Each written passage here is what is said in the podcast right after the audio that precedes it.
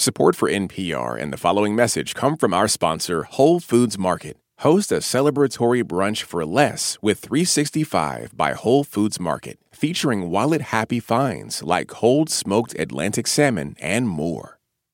Life Kit is all about helping you, our listeners. But we need a little help from you now. NPR is doing its annual survey to better understand how listeners like you spend time with podcasts, and we would love to hear from you. Please help us out by completing a short anonymous survey at npr.org slash podcast survey. All one word. It'll help us out so much and will give you a chance to help shape the future of podcasting at NPR. Again, you can take the survey at npr.org slash podcast survey. And thanks. Hello, I'm Nichole Perkins, and this is NPR's Life Kit. If you've been wondering how to bring the simple pleasure of learning something new back into your life, then this is the episode for you. Today, we're going to learn how to start a hobby. I recently started a podcast called This Is Good For You because I realized I did not have anything I did strictly for pleasure and I could not relax. I had monetized almost everything I enjoyed. Everything I love to do has turned into work. My love of film, television, and literature has led to a career of pop culture criticism, which I wouldn't change for the world, but I miss doing something just for the joy of it. So, to get back into the habit of doing something strictly for myself, I tried to revive an old hobby amateur photography. Then the pandemic hit. I was stuck at home, and there are only so many pictures of my cat that I can take. Then I remembered my mother taught me how to cross stitch as a child, which you can learn all about in my needlecraft episode on my podcast. I could order supplies easily enough, and the repetitive motion of moving the needle through fabric helped soothe the anxiety I was feeling. Some people think of a hobby as something you do when you're bored, but it's so much more than that. Sometimes a hobby begins as a solitary adventure into stress relief. It really does help with the anxiety and not spiraling too much, and I really, really fell in love with it. Maybe you need an adventure centered around something brand new. And I purposely chose the rock climbing because I had literally never done it before. Or maybe you have to figure out new ways to enjoy old loves. And in a time when I can't really like host anyone, it's like a really fun outlet for me to virtually host. It's kind of like we're sharing a drink at the same time, but separately. In this episode, I speak with three people who started hobbies as adults to get their advice on how to start one, how to navigate the communities they found, and how to keep going.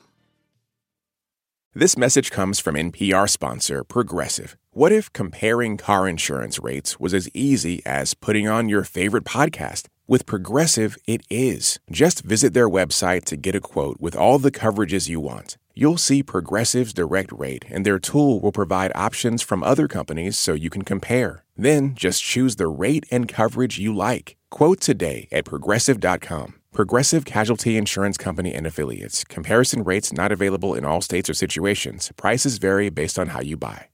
Support for NPR and the following message come from our sponsor, Whole Foods Market. Host a celebratory brunch for less with 365 by Whole Foods Market, featuring wallet happy finds like cold smoked Atlantic salmon, mini quiches, organic everything bagels, and more. Plus, visit the floral department and jazz up your table with a beautiful bouquet of big, bright, sourced for good flowers. When the brunch has to be perfect and delicious, go to your local Whole Foods Market. Before I let our hobbyists tell you how to get started, let's look into why having a hobby is so important for our mental health.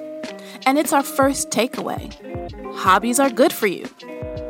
According to Professor Yoshi Iwasaki, Chair of Public Health and Recreation at San Jose State University, when we bring meaning to our leisure time, like through hobbies, it helps improve our mental health. He has a doctorate in recreation and leisure studies, so he knows all about the importance of what we do away from work. In his 2014 article, Role of Leisure in Recovery from Mental Illness, he explained that other benefits include strengthening our sense of connection, identity, and our autonomy. And that's certainly true of all three of our hobbyists today. They found connection and community, used their respective hobbies to stand proud in their identities, and found unexpected freedom. Mark Castaneda hasn't been knitting for that long, but he knew he needed something to counter anxiety, especially after moving to New York from Texas a couple of years ago. I am a knitter. I picked up knitting about a year ago and I knit to get through the days. I think it helps with anxiety and will keep my hands busy. And I picked it up and I just ran with it. Kareemah Batts is a paraclimber who founded the Adaptive Climbing Group, a climbing program for people with disabilities. Like Mark, she was going through a difficult transition in her life Kareemah had undergone treatment for a rare cancer that required her left leg below the knee to be amputated. I was going through a lot of things like depression and just trying to fall back in love with my body and accepting that. Um, just learning how to use it again, actually, because, you know, it's different now. You know, everything I did before was different. And finally, we have Thuy Phan, who runs the Instagram account Mixophoria, where she creates unique cocktails to go with the book she's read. And I'm calling it like a virtual book bar and where I pair craft cocktails with books by diverse writers, so writers who may identify as BIPOC, female, non-binary, or LGBTQ+. Mark and Kareemah began knitting and climbing respectively in order to help manage anxiety and depression. But Thuy realized she had a knack for mixing drinks after a successful dinner party. Creating signature cocktails for her reading lists, Thuy became a part of the Bookstagram community, the group of people who share reading habits and reviews via Instagram. Not only was she able to find other readers and critical thinkers, but she was also able to strengthen the bond to her Vietnamese heritage. As someone who doesn't have like a whole ton of bookish friends, it's really great to be able to connect with people from all over the world um, who are super engaged and smart and thoughtful and um, can hold like very like critical discussions of literary works like so it's been like a really amazing experience to find this community and also i think getting connected more into the larger diasporic Vietnamese community as well. And I think through Mixophoria, like I've been connected to some organizations like the Diasporic Vietnamese Artists Network, and I've been doing some events with them. Mark is still amazed at how welcoming other knitters have been and how easy it's been for him to find community in the fiber arts world. When I first started, I went into the yarn shop and I actually went on the day where they had men's knitting night. I just sat down and joined them, and it was really fun process. Um, we also have virtual meetups now on Zoom, where like yarn shop owners in Brooklyn will host a virtual knitting night. For Kareemah, climbing gave her both a new sense of community and a new sense of independence. You know, no one's doing it for you. You know, no one's giving you an extra help in a way. It's all you. And I think, especially as a person with a disability, when I became a person with a disability 10 years ago, that feeling I was struggling with, which I find a lot of people with disabilities tend to struggle with, is about when you have a lot of able bodied people around you. You know, are you doing it yourself? You know, who's helping you? That sense of independence is super important to us and being self sufficient. And I feel like climbing does that, but at the same time, allows to bring people together. All right. I think Mark, Kareemah, and Thuy would agree that their hobbies are good for them. Mark and Kareemah improved their mental health and found a new sense of community. Kareemah was reminded of her own independence, even in the midst of others. And Thuy found a new community and reconnected with her heritage. So, how can you gain similar benefits? What are the first steps in starting a hobby? This is our second takeaway. You have to figure out what you want to do. Kareemah suggests making a list. Pick three things that seem interesting, and then pick two things that you think you would never like. Thuy says to ask yourself this question Think about where do you spend most of your time and energy focused on? Like maybe looking at the patterns of your daily life, like, and what you're really gravitating to. So you need to write out a list of what you're interested in, including something brand new that you've never tried before, and figure out how your daily life could accommodate a new habit. After you finalize this list, what's next? It's our takeaway number three do some research. What advice would you give to someone who is trying to get started with knitting? Honestly, I would say the best thing to do is first do your research. and that can look like many different things. You can do your research on YouTube, you can do your research by going into a yarn shop and just chatting with the yarn shop owner and asking for their help. Your research can be solitary by going online and checking out tutorials, but you should also be open to reaching out to other people who have more experience than you do which can mean going into a store, maybe even taking a class, or scrolling through hashtags on Instagram, which can lead to the more popular resources. If looking online becomes overwhelming, try a search for best knitting tutorials or best local climbing gym, for example. You also need to find out how much will this hobby cost? Is it accessible for you? Kareemah admits that climbing is expensive, with key items like rope often ringing up at over $100, but there are still ways to get into it. The adaptive climbing group that Kareemah founded and now serves as its program director sponsors paraclimbers for national and international competitions. We cover like USA climbing membership fees and we give people shoes, harnesses, and all that other stuff so they can just concentrate on being in love with the sport. And now there's BIPOC and LGBTQ organizations there are also other organizations that lend and distribute gear at discounted costs and can provide funding if you want to become certified. Kareemah mentioned a nonprofit started by a famous pro climber, Kai Lightner, Climbing for Change. The organization is taking grant applications for individuals so that people can take part in outdoor adventure sports and, and earn their certifications no matter their financial situation. And don't forget, you can even borrow stuff from a friend. But if you need or want to get your own supplies, don't be afraid to start on the cheap side. You don't even know if you really like this hobby yet.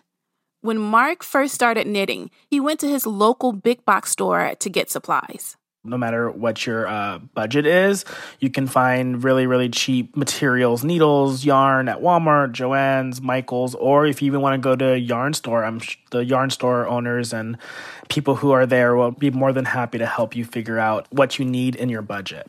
Creating the drinks for Thuy's virtual book bar has a variety of factors that can affect costs.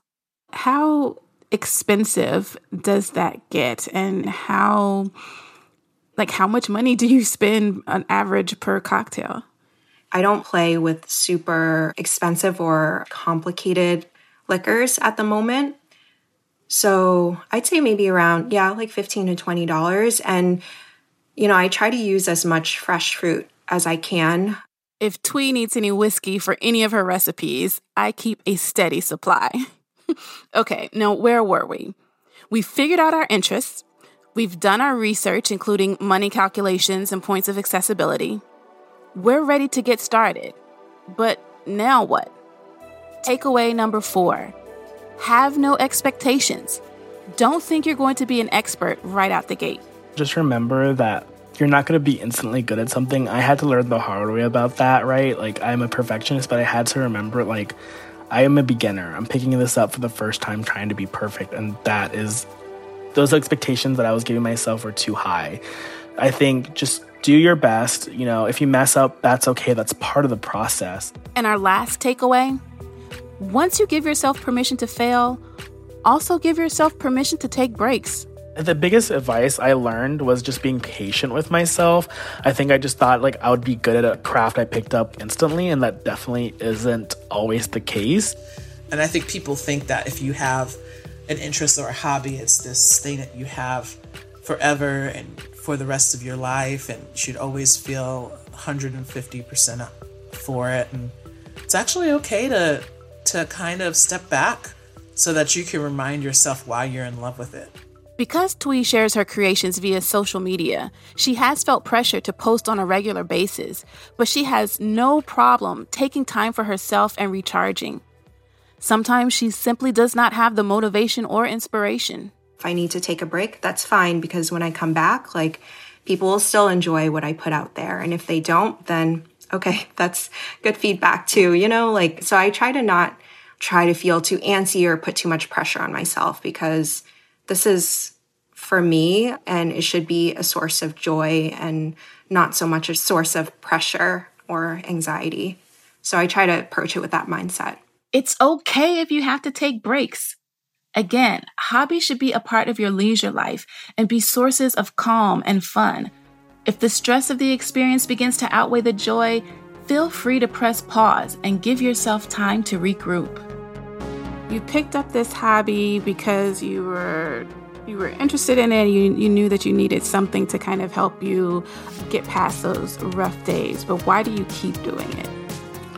Because I just, I, there's something so beautiful and unique about creating something for yourself or for others. I know that sounds very cheesy, but after I finished my first project, I was so proud of myself.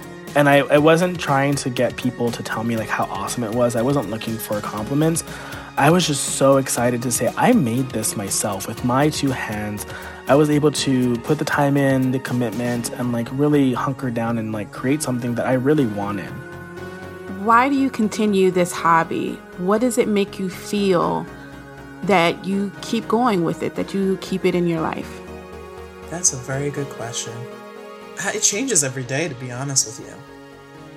It's ever changing, it's ever evolving. It keeps me interested, and I get bored easily. I hope you feel inspired to pick up something new today. So, are you ready to start a new hobby yet? Let's review what we've learned. The biggest takeaway should be that number one, hobbies are good for you, for your mental health, your sense of community and independence, and your identity. Number two, figure out your interests. What do you gravitate toward? Is there something you've always wanted to try? How would this fit into your daily life? Write a list of three things that appeal to you, including two that you would never think to try. Takeaway number three research. Once you've found the hobby on your list that you can't stop thinking about, start gathering information. This is when the internet can actually be your friend. How accessible is this hobby? How much does it cost? What exactly do you do? Look up tutorials on YouTube. Find out if there are any local stores that sell the supplies you need, and if you're able, go in for a visit. Mark went into a yarn store, and once people realized he was a novice, they told him about meetups he could attend. Perhaps you'll be just as lucky. Number four, have no expectations. You won't be an expert as soon as you start. It can take a long time to become a natural. Number five, give yourself permission to fail and to take breaks. Mark stopped knitting for a while when he became frustrated his pieces weren't turning out the way he wanted. Kareemah admits to falling in and out of love with climbing. Thuy refuses to rush a recipe just for the sake of content creation. And the final, most important step go for it. And if you feel discouraged, remember this. Sucking out something's the first step at being sorta good at something. Sucking out something's a first step at being sorta good at something. Sucking out something's the first step at being sorta good. That lovely PSA was by Heather Chelan. You can find her on Spotify and YouTube at Heather Chelan. That's C H E L A N, and on Instagram at Heb on the Web. H E B O N T H E W E B. For more Life Kit, check out our other episodes. We have one on Car Camping 101 and another on how to start a creative habit. You can find those at npr.org slash lifekit. And if you love Life Kit and want more, which of course you do, subscribe to our newsletter at npr.org slash lifekitnewsletter. You can find me online at Tennessee Whiskey Woman. That's TN Whiskey with an E Woman. You can listen to my podcast, This is Good for You, wherever you get your podcasts, or you can check out my website, NicholePerkins.com. That's N I C H O L E P E R K I N S.com. And now, a completely random tip, this time from one of our very own. It's Beck Harlan from Life Kit, and I have a tip for if you meant to send a loved one a gift or flowers because it's their birthday or they're sick, but you waited too long. So, what you can do is look up a grocery delivery service using their zip code, and you can send them flowers or chocolate or a box of tea or any number of things, and it can be delivered within a couple of hours. If you've got a good tip, leave us a voicemail at 202 216 9823 or email us a voice memo at lifekit at npr.org. Before we wrap things up, just a quick reminder again to have you complete that survey we mentioned at the top of the episode. It's at npr.org slash podcast survey. Thanks so much. This episode was produced by Audrey Nguyen. Meghan Keane is the managing producer. Beth Donovan is the senior editor. Our digital editors are Beck Harlan and Clare Lombardo, and our editorial assistant is Claire Marie Schneider. I'm Nichole Perkins. Thanks for listening. This message comes from NPR sponsor Discover. Tired of not getting a hold of anyone when you have questions about your credit card? With 24 7 live customer service from Discover, everyone has the option to talk to a real person. Limitations apply. See terms at discover.com/slash credit card.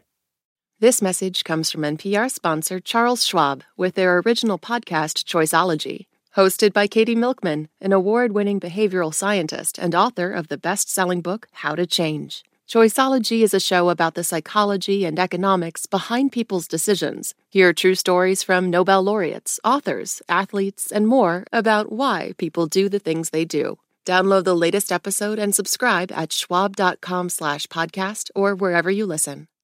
Last year, over 20,000 people joined the Body Electric study to change their sedentary, screen filled lives. And guess what? We saw amazing effects. Now you can try NPR's Body Electric Challenge yourself. Listen to updated and new episodes wherever you get your podcasts.